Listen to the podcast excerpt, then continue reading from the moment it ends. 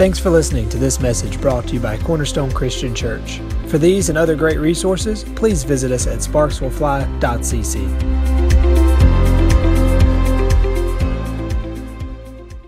What I'm going to preach today is if you don't need it right now, just hold on. You're going to need it, okay? This will go in any church on any given Sunday, what I'm going to preach today. All right? I'm going to talk to you this morning on how to encourage yourself in the Lord.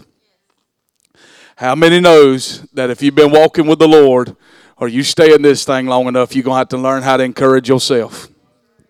Y'all going to help me? That means you can't depend on the worship leader, can't depend on the preacher, can't depend on your best friends sometimes. You're going to have to learn how to encourage yourself in the Lord.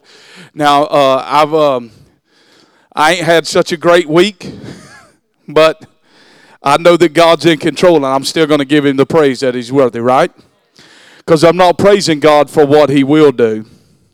He's already done enough for me. Come on, somebody when he forgave us, how many knows that was enough, right? He's worthy of our worship. He's worthy of our praise.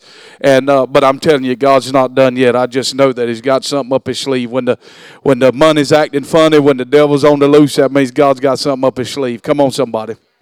All right. Let's look at this in 1 Samuel chapter 30.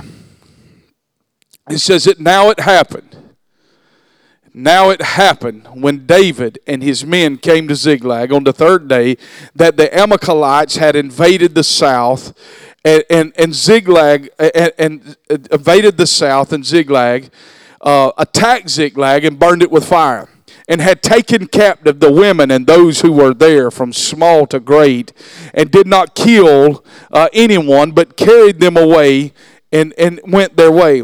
So David and his men came to the city, and there it was, burned with fire, and their wives, their sons, and their daughters had been taken captive. How many knows that's a bad day? And David and the people who were with him lifted up their voices and wept until they had no more power to weep. And David's two wives, uh, the Jezreelitess and Abigail the widow of Nabal the Carmelite, had, had been taken away, have been taken captive. And David was greatly distressed. Look at this. For the people uh, spake of stoning him because the soul of all the people were grieved, every man for his sons and his daughters. But David, look at this, strengthened, or the King James renders that, encouraged himself in the Lord his God. Now, how many knows this? It's one thing to be the pastor when things are going wrong, but now the people ready to hang you. These just ain't these just ain't this ain't people down the street. This is his own people.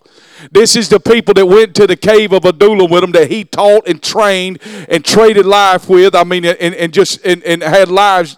Their, their lives were in him. These are his men. These are the men that trusted in him, believed in him. But now, when they found themselves in a distressful situation, they're turning on him. And but it, but the scripture says that David encouraged himself in the Lord. One thing that I want to I want to highlight here is that Saul went straight into the palace. There was no waiting time. There was no holding season, he went straight into the palace. David waited 13 years to make it. There's something about a process is that teaches us, listen, how to press into God. I've always heard it like this anything that causes us to move in prayer, anything that pushes us toward prayer is a blessing in our life. Come on, somebody. How many knows this to get a plane up in the air that it has to have resistance coming against the wings? And so when the resistance comes, the resistance is not to push us down, but actually to lift us up. Come on, somebody. So anything that causes us to move in prayer is actually a blessing. And so David learned, we know this according to, to this, that David must have, he developed, he developed something special on the backside of a desert when he was watching a few sheep. How many knows this? You are who you are when nobody's looking. Come on, somebody. When you don't have the title, when you don't have the microphone, long before he ever was called the worship leader, he was a worship leader. Come on, somebody. You're a worshiper not on Sunday morning. You're a worshiper when you're worshiping on Monday, when you're worshiping on Tuesday. Come on, somebody. When the banker calls and says you ain't got no money in the bank, and don't determine if you're a worshiper or not. Come on, somebody. A worshiper gonna praise God regardless. If you're new here, I come from a Pentecostal background. That means we yell it. Preachers yell it, teachers tell it. I yell it, okay? Father, we love you this morning. Listen this. David made it through a process. He made it through a process. I'm going to give you six things. It's dangerous when a Pentecostal preacher's got six points.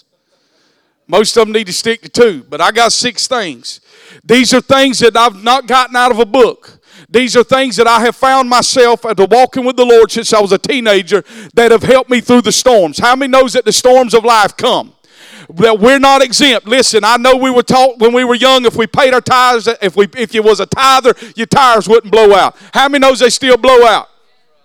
How many knows the washing machine still breaks down? How many, how many knows air conditioners still tear up? We got home Wednesday night, walked in, it's hot in my house, air conditioner's down. Didn't get air till Saturday. How in the world do people live without air conditioning? We didn't do it. We was in the motel, glory to God. Okay, I said, well, we going to stay at the hotel. And so, um, but anyhow, so the air conditioner breaks down. Listen, not only that, I get, I, I so my air conditioner's out. I, am trying to get my stuff handled. We're trying to get up to. Um, by the way, you know we go up to the uh, the Hampton Inn here in Adel. They they totally booked out on a Saturday night. Kevin said, "My God, I'm glad you called. Uh, I'm glad you called earlier. I mean, I mean Friday night, totally booked out." I'm like, where, Grant says, "Where are all these people coming from? I don't know where they come from, but it was totally booked out." And so uh, that just lets you know people moving and uh, you know commerce is happening in our city, right? And so. Um, that's good. And I was talking with our uh, mayor on Saturday. He said, You know that that thing stays booked at least 80% all the time. At least 80% all the time. Just people going through. But how many knows this trying when you got three boys and a wife? And I mean, and y'all in that. That, that just told Catherine said one that she wants a tiny house. I said, Let me tell you something. We get a tiny house when all these kids are gone. but if you want to see how saved you are, get in a tiny house with three kids. Lord help me, God. Then get a call. Lady that does our uh, lady does our bookkeeping or whatever. Anyhow, she says, she said, John, she said that she said that uh, I, I, hope that uh, this is not for the church, this, you know, uh, you know, business. She said, We've totally messed your deposits up. So you're not gonna get any deposits till, you know, a couple weeks from now. I said, oh, that's great. what else she gonna say? So listen, the storms of life hit everybody. It hits, the, it hits the house of God. Come on, somebody. It hits the tither. It hits the heathen. It hits everybody. But here's the difference. We, we, don't, re, we don't respond the way the heathen do. We got somebody looking out for us. Come on, somebody. And listen, if we want to see miracles happen, we have got to see it. We've got to have impossible situations. We will never get a miracle without an impossible situation. Come on, somebody. Mickey just told you at 20, at 20 years of age, they had an impossible situation. Thank God he had a praying mama. Come on, somebody. As somebody that believed that God answers prayer and they called on behalf of the Lord for him, and anyhow, God healed him. Right? Come on. So we don't face situations like we don't have nobody. Some people act like some sometimes we act like we serve a God that's on a whatnot shelf. Come on, somebody. But the last time I checked, he's still alive, friend. Come on, somebody. He's in a good mood this morning. Come on. He's not worried about what's going on in Washington. Come on. The Bible says the earth is his footstool. Come on. We serve a big God. Now, here's number one. Remember, you got a destiny. Today ain't the final deal.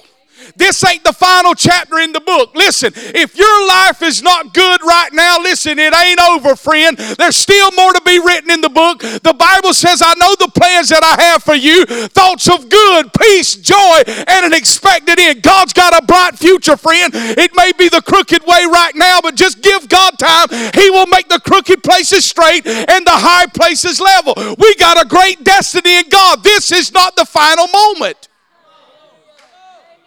There's going to be times that the photograph don't look good. There'll be times. I, I was watching a thing on. Um, anyhow, just showing the history. How many knows like CNN did this thing called like the 70s or the 80s? And I watched like Richard Nixon when he was leaving office or whatever. Didn't leave because he wanted to. Come on, somebody. He's waving by to the people, but he quotes this thing. He says, You never know how great the mountaintops is till you've been in the lowest of valleys. How many knows this? It's the valley experience that trains us and teaches us. Come on, somebody. So that when we're standing on the mountaintop, we really know how good God is. Come on. I've been in some valleys, friend. Come on, somebody. I'm here to tell you that God is a good God, and He is at the Bible. Listen, we shouldn't quote Psalms 23 at a funeral because it says, "Though I walk through the valley." How many knows this? You going through the valley, friend. You might find yourself there today, but I got news for you. There's another scripture called "It came to pass." You will make it through the valley. How many knows that? Come on. He's a good God. You got to remember that you got a destiny. We got a destiny.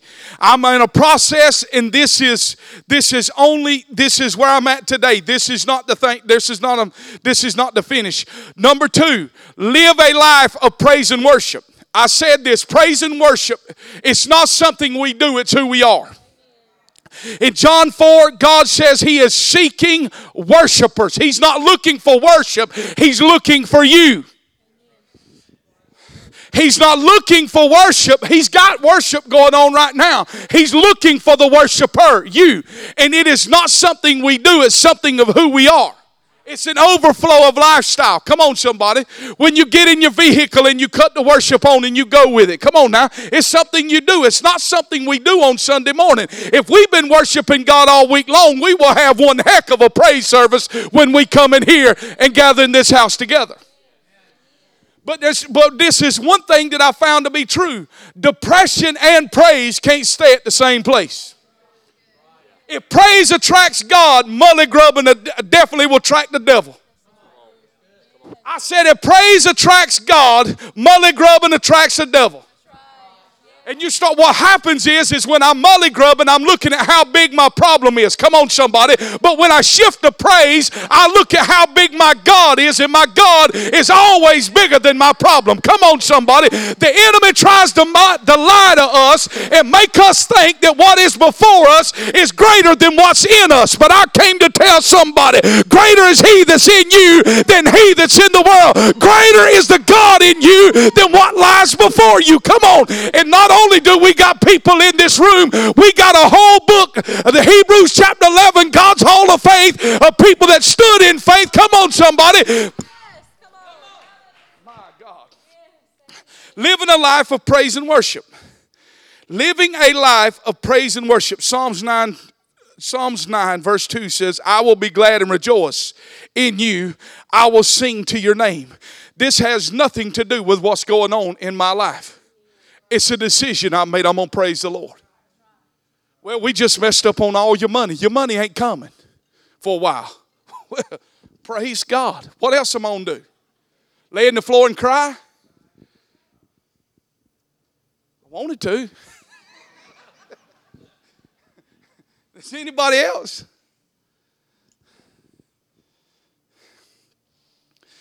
But how many knows that ain't to help nothing? Hebrews 13, verse 15 says, Let us continually offer the sacrifice of praise to God. That is the fruit of our lips, giving thanks to his name. The sacrifice of praise is not, well, I really don't want to, but I'm going to give him a finger. The sacrifice is the best that you have.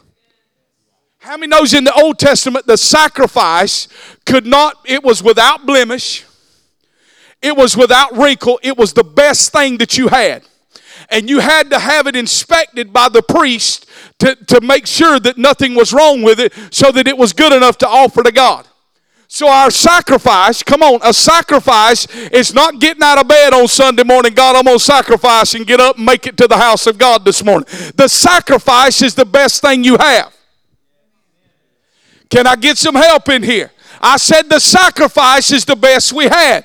And David said it like this. Remember when he wanted to buy the threshing floor and Ornan said, listen, he said, if you're going to give it to God, if you're going to offer it to God, I'll just give it to you. David said, I cannot take that which costs me nothing and offer it unto God. Let me tell you what costs you something. When you've been to the doctor and you get the worst report of your life and you turn around and say, you know what? Whose report are we going to believe? Are we going to believe what's on that piece of paper? Are we going to believe what was written written over 2,000 years ago. Come on, somebody. We're going to stand on that word. And when you offer up to God that type of praise in the midst of that kind of, it totally confuses the enemy. I'm telling you, it blows his mind. Now, I've listened to I thought about this. This, this is just free, okay? This is ADD problem right here. Listen. I was listening to a preacher this morning because he was talking about sin. He's talking about sin, talking about uh, people said there ain't no difference between a sin between uh, uh, a fat man or a drunk man. Both is sin. He said, but I'm going to ask you if you riding down the road, who you rather run up with, a fat man or a drunk man? Y'all helping me? Listen this. Listen to this verse of scripture. Leviticus 23 and 40. God told him to come to him for seven days with rejoicing. And this is what he said He said, I want you to bring a willow branch and a palm branch. You have a palm branch in one hand and a willow branch in the other hand. Now, how many knows that the palm branch, when you think about that, what do you think about the beach? Hanging out at the beach by the pool. Their pool's got palm branches, ours has got pine trees. and you think about you think about this is the good times. But the willow, the willow tree represents the bad times. How many knows you got to bring them both to God? But here's the deal. You still got to worship regardless of which branch is flying. You got to worship God in the good times and in the bad times. I said you got to praise Him in the good times. You got to pray. Listen, if we praise God in the good times, like when the bank account's full, when we eating steak, come on, somebody. If we would worship God like that when we when discouragement comes in, when we're eating Vienna sausage, we would see things change a lot. The atmosphere of our house would change. I don't know about you, but I'm just being honest here. I think a lot of our stuff ain't got nothing to do with the enemy as much as what's coming out of our mouth, what we speak. The Bible says there's power of life and death in the tongue. If you walk around saying you ain't going to make it, listen, you might not make it. Come on, somebody. But if you walk around saying, if God be for me, then who the heck could be against me? Come on, somebody. That's a whole lot of life being released out of there. We're going to make it, friend. You bring both seasons. I thought of it like this a lot of willows is on the river. So you might not can afford a beach vacation this year, might be on a river vacation. I've been on a many a river vacation. I've been on some staycations. Anybody else in this room ever had to do a staycation? But you know what? It don't matter if I'm on a staycation or a vacation. God is still faithful and He's still good and He's worthy of the praise. Hello. And I know this if I got a staycation this year, that means next year there's a big vacation on the way. Come on, somebody. We praise God in each season. If the enemy can get your praise, he's got you. Ziklag was a city of Judah which represents praise. That's the first thing he tries to attack. Let me let me say this. Listen this. The devil, listen, especially growing up, you remember um, in the holiness church when I was they, that's devil music. Anybody ever heard that? That's devil music. The devil ain't got any, the devil has no music. He might have some lyrics, but he ain't got no music. Because there's only one creator. The devil is a created being. God is the creator. Come on, somebody. We give him too much we give him too much credit, friend, I'm trying to tell you. Right here this morning, we give him too much credit. He's not a creator, God is a creator. He's the created being. So here's the deal he goes in and attacks the city that's connected with praise.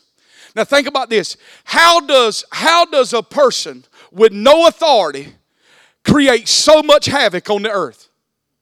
He has no authority. I did not say he didn't have power, but he has no authority.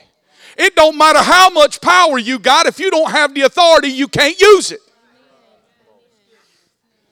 See, that's the the believer has power and authority. So what the devil is after is your authority. God help me right here. I feel the Holy Ghost, boy. I'm telling you, this, Dusty Rhodes is coming out right here.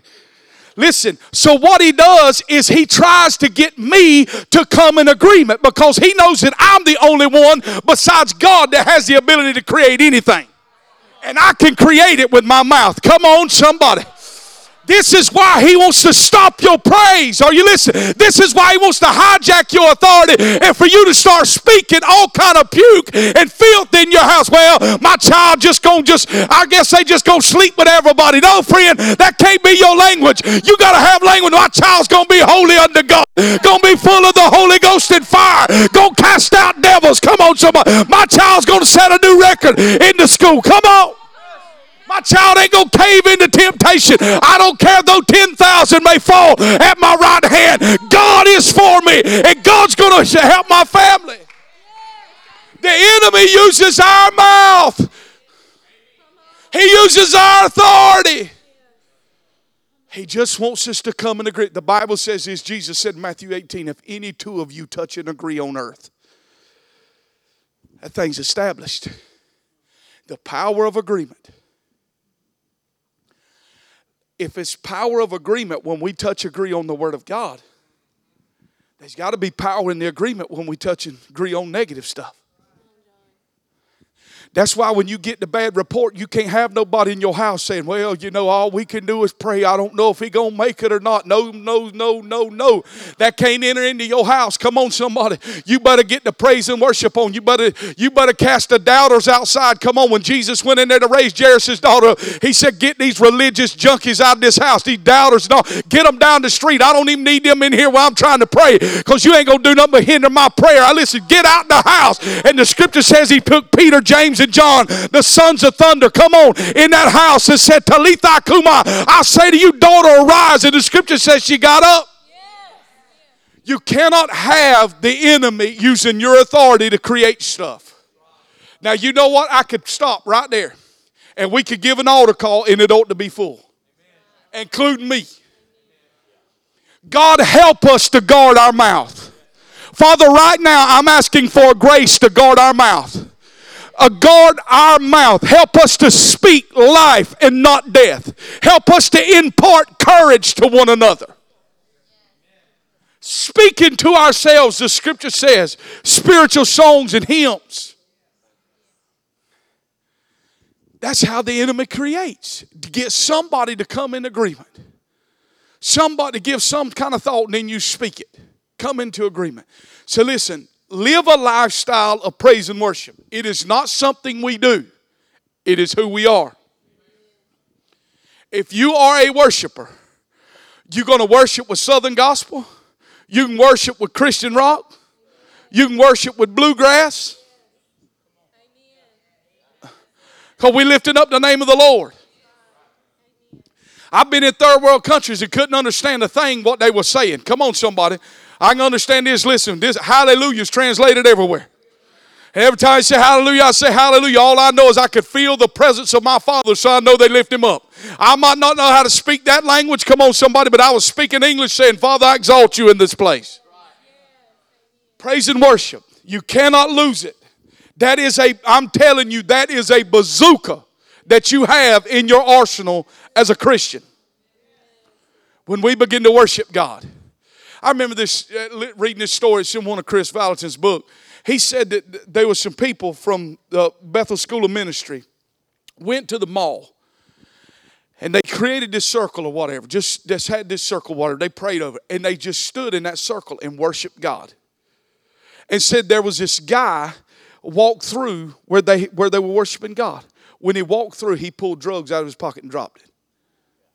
What happened? The Bible says in, Psalm, uh, in Psalms 22 3 that God inhabits the praises of his people. He came in contact with that zone right there where God was just inhabiting the praises of his people. God convicted him what was, what was in his pocket. This is the power of praise and worship. I, if, we, if we got a revelation how big God is and He inhabits the praises of His people, we wouldn't have to do no cheerleading concert in here to get somebody to worship. We'd be ripping the roof off this place. David said, Oh, magnify the Lord with me. God can't get nobody, can't get no bigger than He is. But I'm telling you, when you begin to praise God, God gets bigger in your eyes. This is something that David had in him.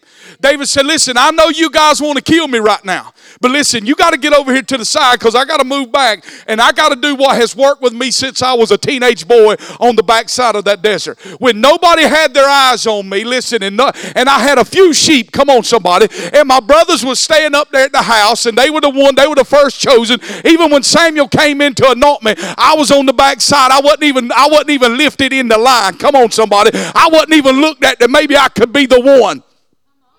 But what was working for me is I had a harp and I knew how to play that under God. And I would entertain him on this harp and he would come down and fellowship with me. And I also saw this that same God that when I had to face a lion, he come on me. Come on, somebody. That same God when the bear came out to get me, I found out if I would worship and praise him, he took me past the bear and the lion.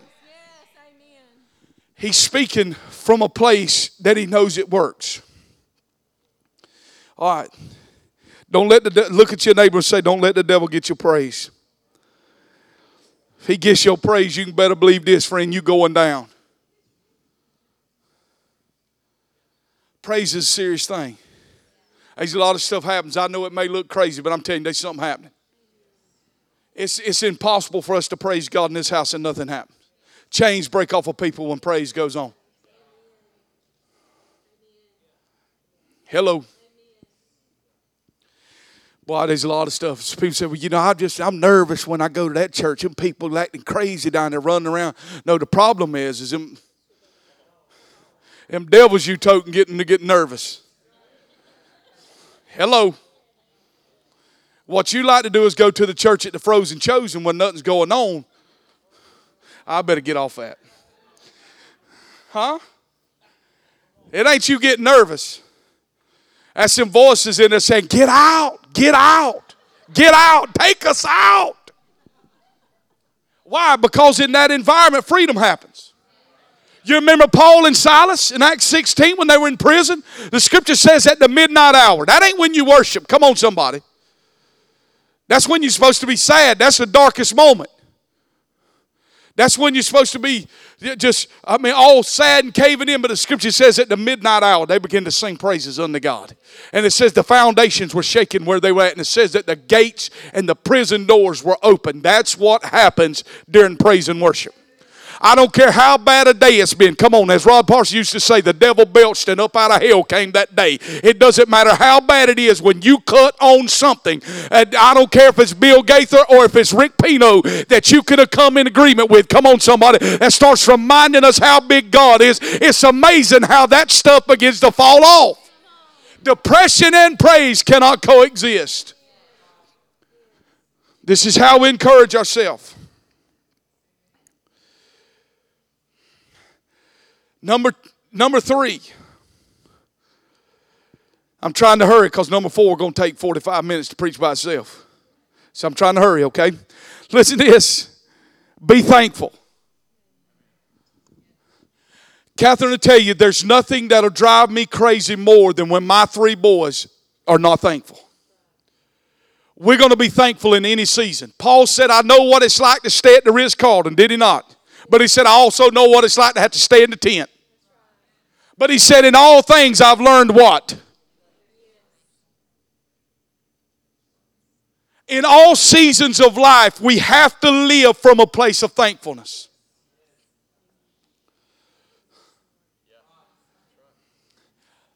Let me just say this. Let me ask this question right here. Is there anybody in this room? I'm going this question right here. I want you to hold your hand high. Since you started serving God, are you in a worse state than when you began serving God? Raise your hand. Look around the room, see the hands. There's not one. So, how many knows this? Every day that we can wake up and we can be thankful. I've stood in a third world country where a man that drove us around made $28 a month. We just changed in a $50 bill. There were three of us on that van. Just changed in a $50 bill. Handed the bus driver the change out of the 50. I can't we bought like a like a Pepsi or something. That was probably already two months flat. but it was Coke, you know what I'm saying, or Pepsi. Handed him the change. He began to weep and he said, I could not receive a gift such as this. I said, Listen, that is chump change to where we're going. I'm telling you, we are a blessed people. Are you listening to me? If you rode up here to church, I don't care if it's held together by Christian bumper stickers, friend. You are the richest people on the face of the earth, and we have got to be thankful. Come on. We should be the most thankful people in the nation. Come on. Father, I thank you. How many felt the Lord show up when I was taking up the offering? Only thing I was telling him is how thankful I am for the blessing of God upon my house. There's, listen here, the enemy will always magnify what God is not doing. I can't worry about what he's not doing. I just got to focus on what he is doing. If I want him to be working on the washing machine, listen, and that's the forefront of my prayer, but he's in there working on the TV, I can focus on the TV and say, God, I thank you right now that you're working on this situation. And here's the deal if you're working on this situation, it's just a matter of time before you're going to get on that for me being thankful. How many knows this is not something you do, it's from something who you are? You're living from a place this is just flowing out of us that we're thankful. The Bible says in 1 Thessalonians 5, verse 18, in everything give thanks. John, you ain't gonna get paid for a while. Father, I thank you. On the inside, I'm thinking, if I could drag you through the phone. but I said, well, you know, we're all human. Don't worry, my, my children's not going to eat for a few weeks, but we'll be fine. That's not true. And you can tell, slim as I am, we got we got to eat. We got to have plenty of groceries at the house. In all things, give thanks. In the high times in the low times. Give thanks. I can promise you this how to increase what you have is being thankful for what you have.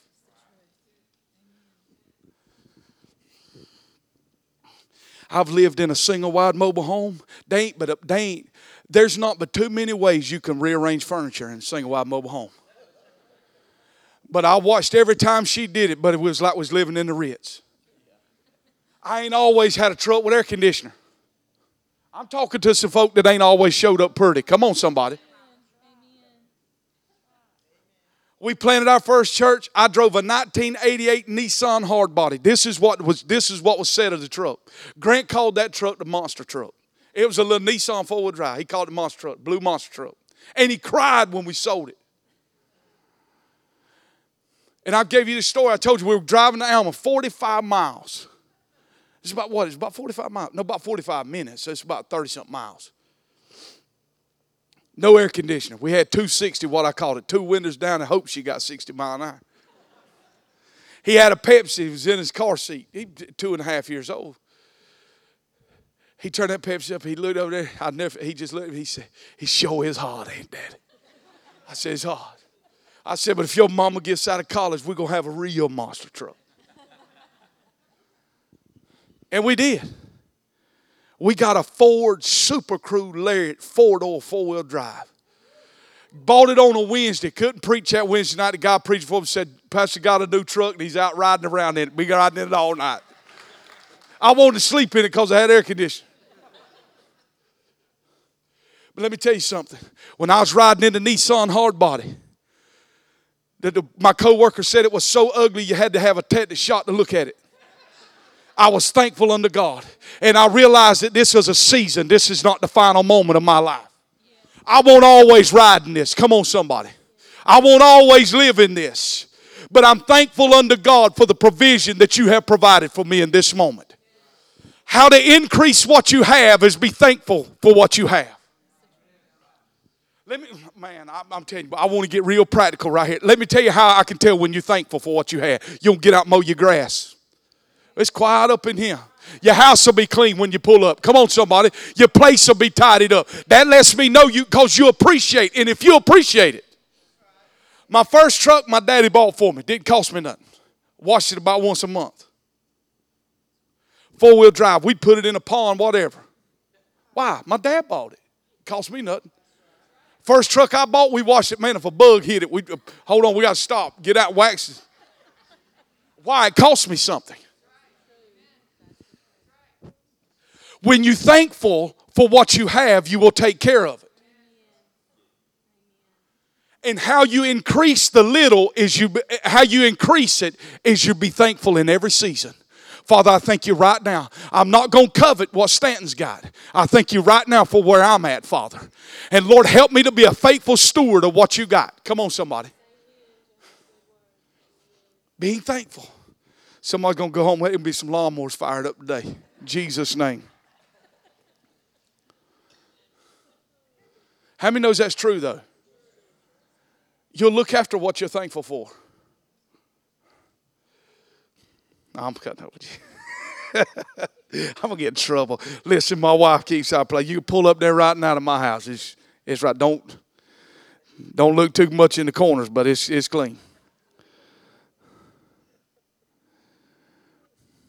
Psalms 100 verse 4 says to enter his gates with thanksgiving. You know when you go with somebody's house it's got a gate, you don't make it to the house first, you make it to the gate first. This is the entrance way into his presence. I'm thankful when I leave the house. I'm just I'm just telling you right here, this is real practical. But imagine what kind of service you would have if everybody left their house this morning and when they got in their car, they had old happy day cranked up. And the whole way here was saying, Father, I'm so thankful for everything you've given me. God, I thank you for this truck.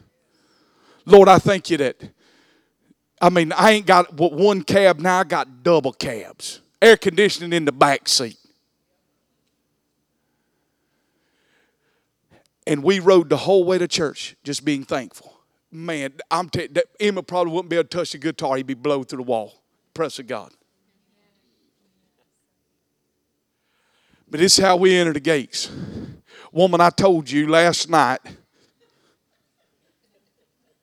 that ain't never happened, has it? In the car cussing, get out in this house. How you doing, Pastor? Glory to God. It's good to be in the house of the Lord today. Ain't never happened, has it?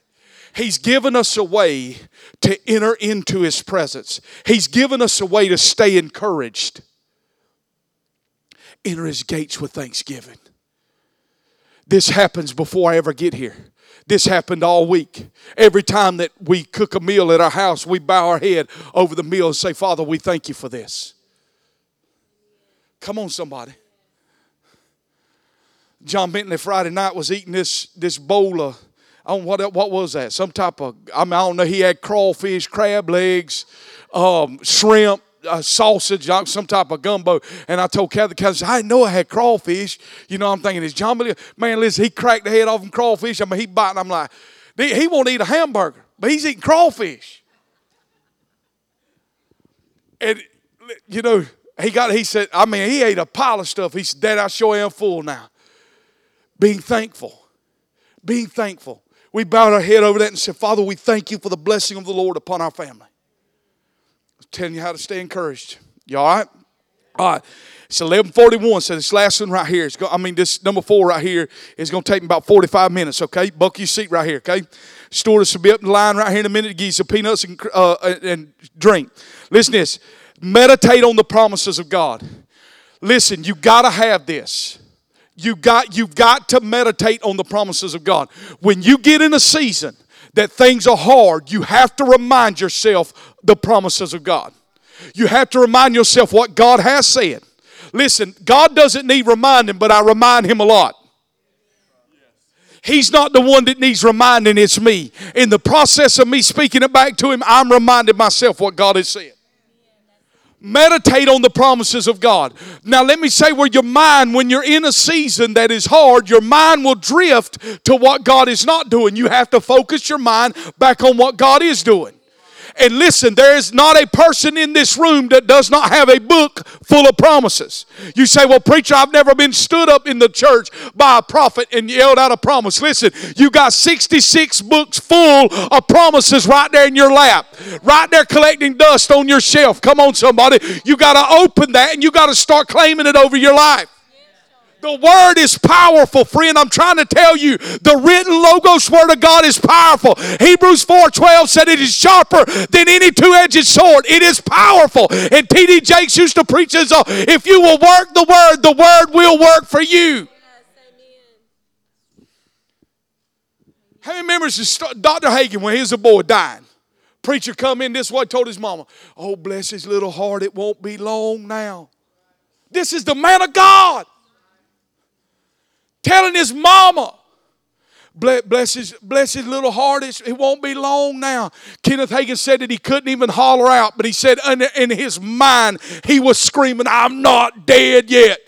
I don't care what you believe. Listen, I believe the word of God. And that man stood on the promise of the word. Listen, and he didn't die as no little boy. He raised up and became a mighty man of God and shook nations for the kingdom of God. Hello. You got to meditate on the promises. You got to remind yourself what God has said. Every time the doctor says it don't look good, you look unto God and say, God, I thank you that it looks good. I'm not trying, I'm not saying that we deny that we deny any anything. I'm not saying that. I'm not talking about faking it till you make it. But I am talking about faith in it till you make it.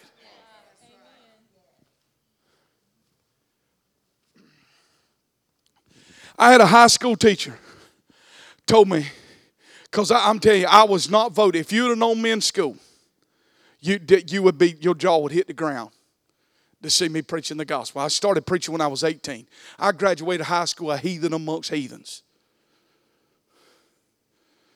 Had a big four wheel drive truck with a steel wheel antenna. Just, I'm telling you, rough. She looked at me because I made her mad, and she said, "You." She said, "You ain't never gonna do nothing." How many knows this? But when you got people praying for you, you don't even know it. See, my boys may want to run where they want to run, but I got enough prayer hounding them down. The dogs is chasing right now. I mean, listen, we see Stanton up there preaching now, but how many knows that Terry and Teresa spend a lot of nights down at the cross with them dogs, releasing them on him? He can't outrun my prayer. Come on, somebody. David said it like this He said, If I go to the highest of height, there you are. If I go to the lowest of lows, there you are. And we have a promise. This is a promise right now. If you got a child that's acting crazy, the promise is if you train a child in the way that they should go, even if they depart, they will come back. So instead of speaking out of your mouth how bad they are, start speaking out they on their way home and start doing like this. In Luke 15, the story of the prodigal son, while everybody else was in the house, the daddy was outside looking. Why? Because he knowed if you train a child in the way that they should go, even though they depart, they will come back. He looked out there every evening. I know today is going to be the day he's on the horizon.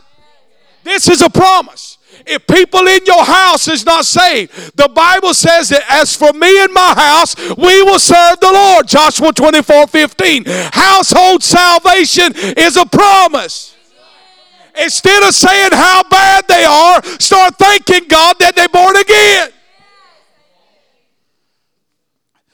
My dad,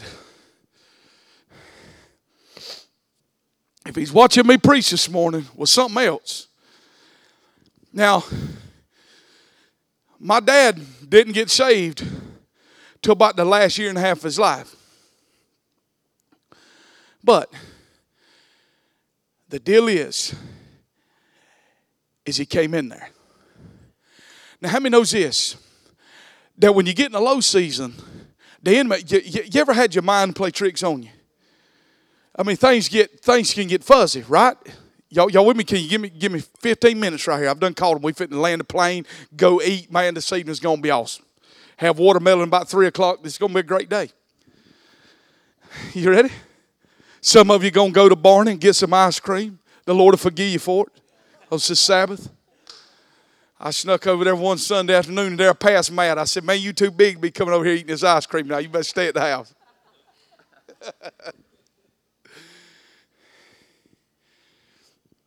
But I would, man, I did everything to get my, my dad saved. I, I did everything I could. I would preach, I would run revivals, be pouring sweat. I'd take, I'd take the rags that I wipe my head, I'd put it in his pillars. God mess him up in his dreams. You know, dangle him over hell with dental floss. What do you got to do? Get him born again. Now, I got a whole lot more revelation than I did back then. See how my dad got born again. Those of you that come here a lot, I lost my dad at 52 years of age. I was 26 when he died. And so, anyhow, things got a little cloudy for me right there for a minute. I mean, I, I don't care if you're 75, it's hard to lose your dad. You know what I'm saying? Now, I'm, I'm just young. I just got, I hadn't been married long. I got, I got Grant's two and a half years of age. I mean, that was no time that I planned on losing my dad. And so, anyhow, the reality is he, he, he's gone. So, anyhow, I remember after that, and I remember we had to go to a funeral. Well, there was this highly educated, and I believe in education. This highly educated dude up there preaching, throwed all kind of stuff out there. He kind of he kind of shook me a little bit, and then I started having these thoughts because see all of that holiness background gonna come up. You know, if you didn't dot every I and cross every T, you ain't make it. If you didn't know if you didn't know Greek and Hebrew and the maps, you probably didn't make it. Listen, there are people believe that if you're not in certain denominations, you're not going to heaven. That's a fact. There's people believe if you don't speak in tongues, you ain't going to heaven. I believe you're still going, but I say, why ride in a Volkswagen when you can ride in a Mercedes? I'll quit. All right. So I got scrambled. So then I started this, this thought. See how I'm just, I'm, I'm almost done here. I'm trying to help us here. So this thought enters my mind. Holy smokes, my, my dad didn't make it. He did not make it. So then I'm panicking. I'm a preacher of the gospel, friend. You, you, this is not, this is not something we're playing here. The Bible says, "By the foolishness of preaching, men shall be saved." It said, "How shall they hear unless someone be sent?" Romans chapter ten. And unless you are born again, I'm talking about calling on the name of Jesus Christ. Listen to me right now. Unless you call on the name of Jesus, who God that is God's provision for eternity. I, I, know that the media, CNN, Fox is going to tell you all kind of stuff's going to tell you that all roads lead to heaven. I'm telling you right now, the gospel truth in here. There's one road that leads to heaven, and that is the man Christ Jesus. Hello. Good people don't go to heaven, and bad people don't go to hell. Saved people go to heaven, and the rest go to hell. That's a fact.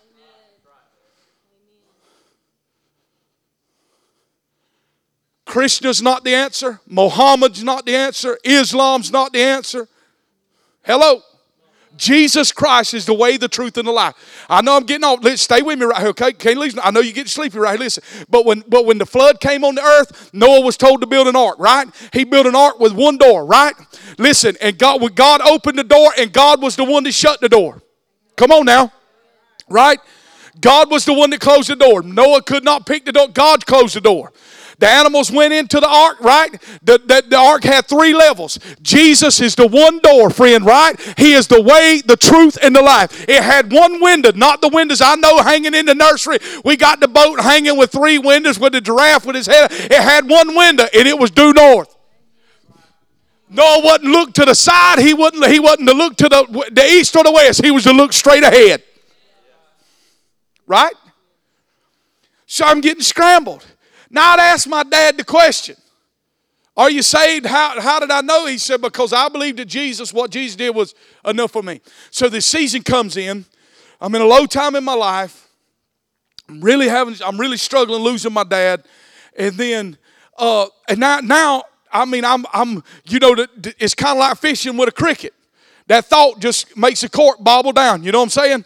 But the enemy, what he wants you to do is swallow the whole hook and line. He wants you to believe a lie. He's a father of lies, right? So now I'm th- I, I, so now what I've done is really I don't know if my dad made it. So I'm standing in Douglas, Georgia. I'm in Douglas, Georgia. There's a man from Fiji in, in Douglas, Georgia, with about about uh, 30 or 40 leaders in there. Me in this line, he's praying, going down the line. Anyhow, gets here, starts quoting Psalms 42. Why art thou cast down, O my soul? Starts quoting Psalms 42. And then says this Why would you even doubt that your Father does not stand in my very presence? When he said that, truth, I heard truth right then. You understand what I'm saying? Boy, how many felt the Holy Ghost just come in this room right here? That's a real story that happened in my life. Truth just came right to me and dispelled all that lie and all of that bull. Come on, somebody.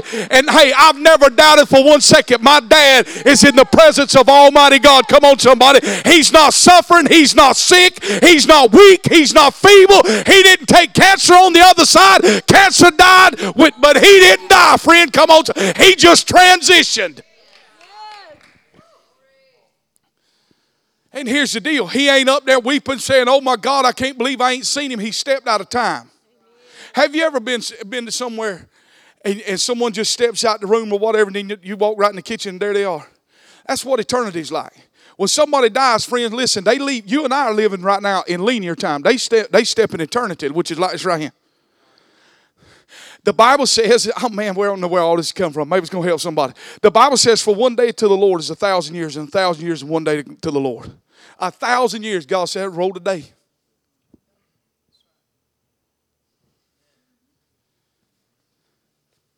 Right? My dad's been gone since 2006, July the 31st, 2006. But if it's 2078 when I see him, it'll be just as I left his side. He said, Son, where you been? And but he might because I know the Bible says we're going when we get to heaven, we're gonna have a new body. And I done told you, I've been praying this a long time. You, when you see me, I'll look just like David Hasselhoff running the beach.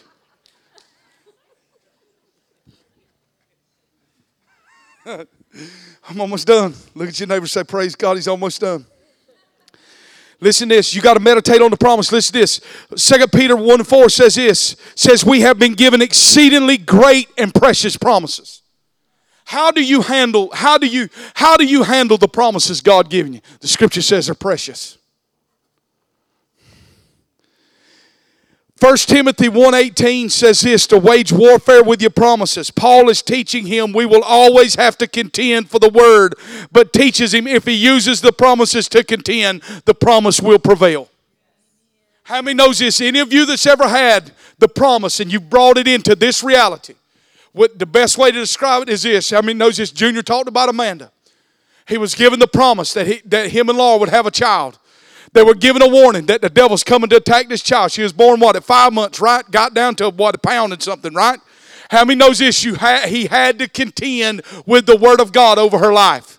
But what happened when he was willing to fight and contend, the word prevailed over her life, and she's here. This is what Paul is teaching Timothy. Listen, you can't just think because you get the word. You get the word, and the word is. How many knows this? Especially like if you receive a prophetic word. Like Dave, I mean, that's usually for example. I jump up, you know what I'm saying? I go, I get in the truck saying, My God, why did I say that in the microphone? But we knew it was the Lord, right? All our hair standing up. Your hair probably wasn't standing up on about day five. No, you got to put it in a CD, right? How many's ever got your words on CD or tape? You throw it back in there. Say, man, you feel the anointing come on you again. You're like, because here's the deal we live in a microwave society. We want God to just snap it out the door when we walk out. God, He's a crock pot, He's a farmer. He's just waiting on something to grow.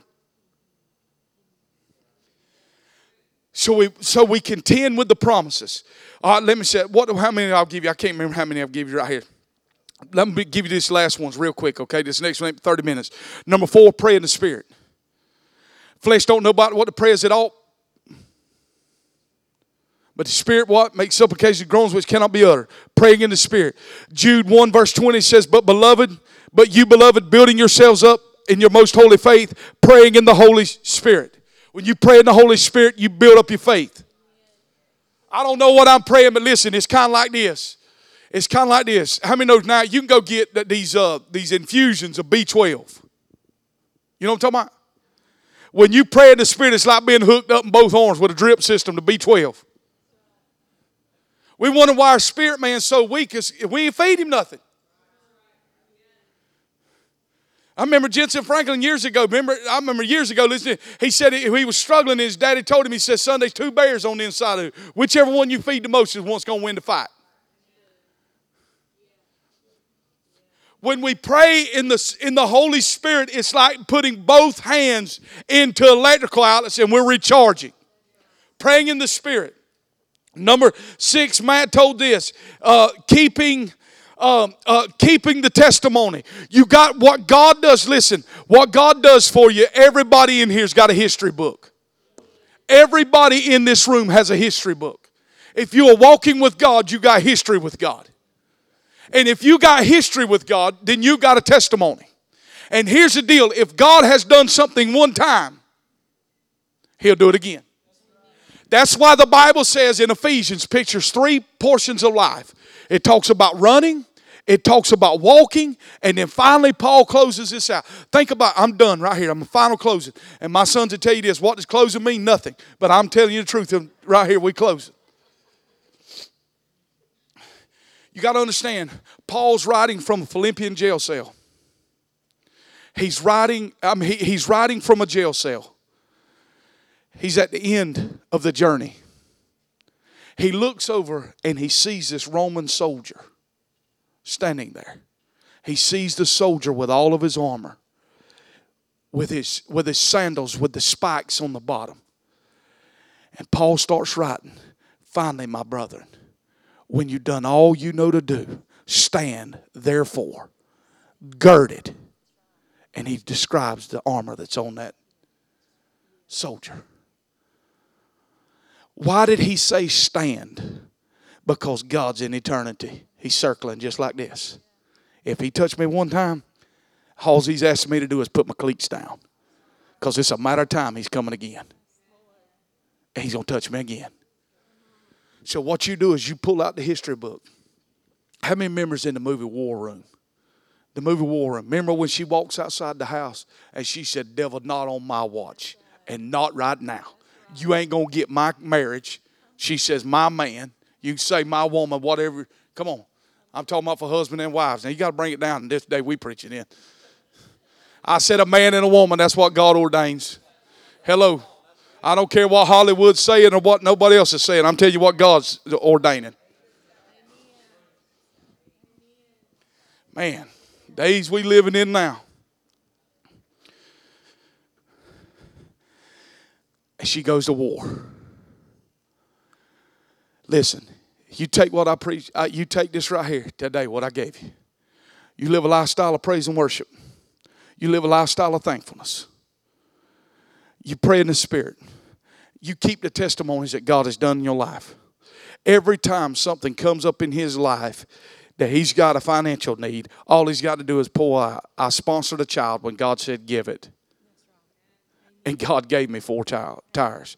And I guarantee you, what you gave to sponsor the child was cheaper than the four tires. God will always give back, pressed down, shaking up, multiplying, and running over. Testimony that was shared about him when you got $150 left in your account, or what, what right? Come time to pay your tithes. Well, sure ain't gonna give the $150 because that's all I got. But he but wrote the check. Next day gets a call from the insurance. Man, the insurance like the RS, they ain't giving you nothing. um, and says you, you overpaid. We've mailing you a check for fifteen hundred because God always gives back, pressed down, shaking up, multiplying, and running over. You take those things right there. I promise you, Rod Parsley wrote a book in the in the early '90s that said no dry season. If we'll learn how, including the one holding the mic, to live by those six things right there, there won't be no dry seasons in our life. There'll be seasons that ebb and flow. Things will change. Come on, somebody.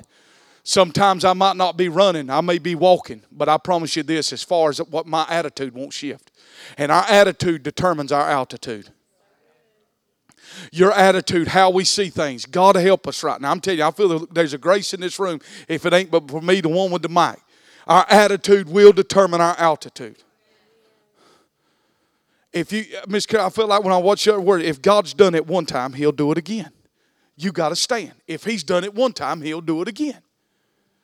Father, stand up with us. So we're going to pray right here. Touch your neighbor on the shoulder.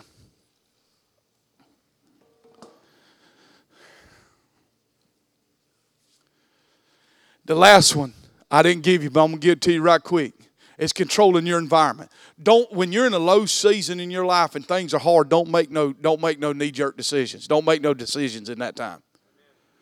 That's the time you seek godly counsel. You bring people around you and you hear those voices, people you're in covenant with. Don't bring don't bring, you know, Uncle Joe in if he's negative. You, you with me? Father, I thank you for today.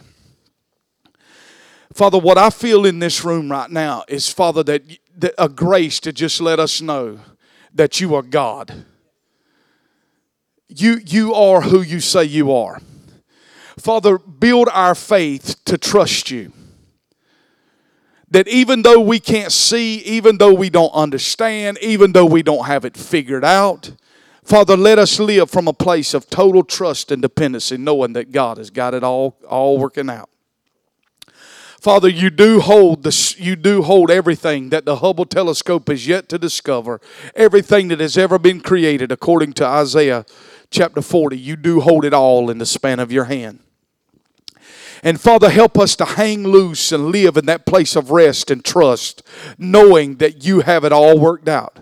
Father, I thank you that you are for us this morning in this room, that you are for every person standing in this room this morning. I thank you that we all are going to make it. We are all going to be successful in this room because you are with us, Lord. I thank you that the hard times does not determine, or where I'm at presently does not determine who I am. But Father, I am who you said I am. And Father, I thank you for that, Lord, this morning. Let us live by the promise. Let us live by the uh, by by praise and worship. Help us to guard our mouth and forgive us right now in this room of the things that we have said that we should not have said.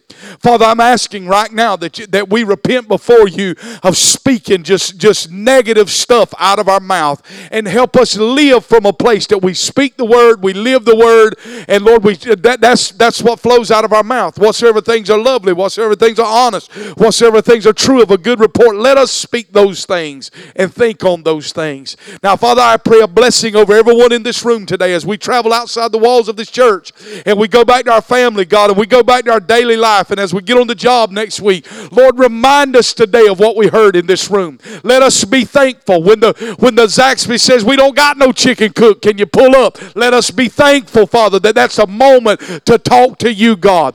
All things work to the good of them that love the Lord and are called into His purpose. I thank you right now, God, regardless of what's going on in my life, you are working it out to my favor, and I trust you that you are a good God. And when you get through with the blanket, the tapestry of my life, people are going to look and say, My God, that's awesome right there. And I thank you for it in Jesus' mighty name. Amen and amen. God bless you all. We'll see you here Wednesday night. Thanks for listening to this message. For more exciting content, visit our website at sparkswillfly.cc and connect with us on social media.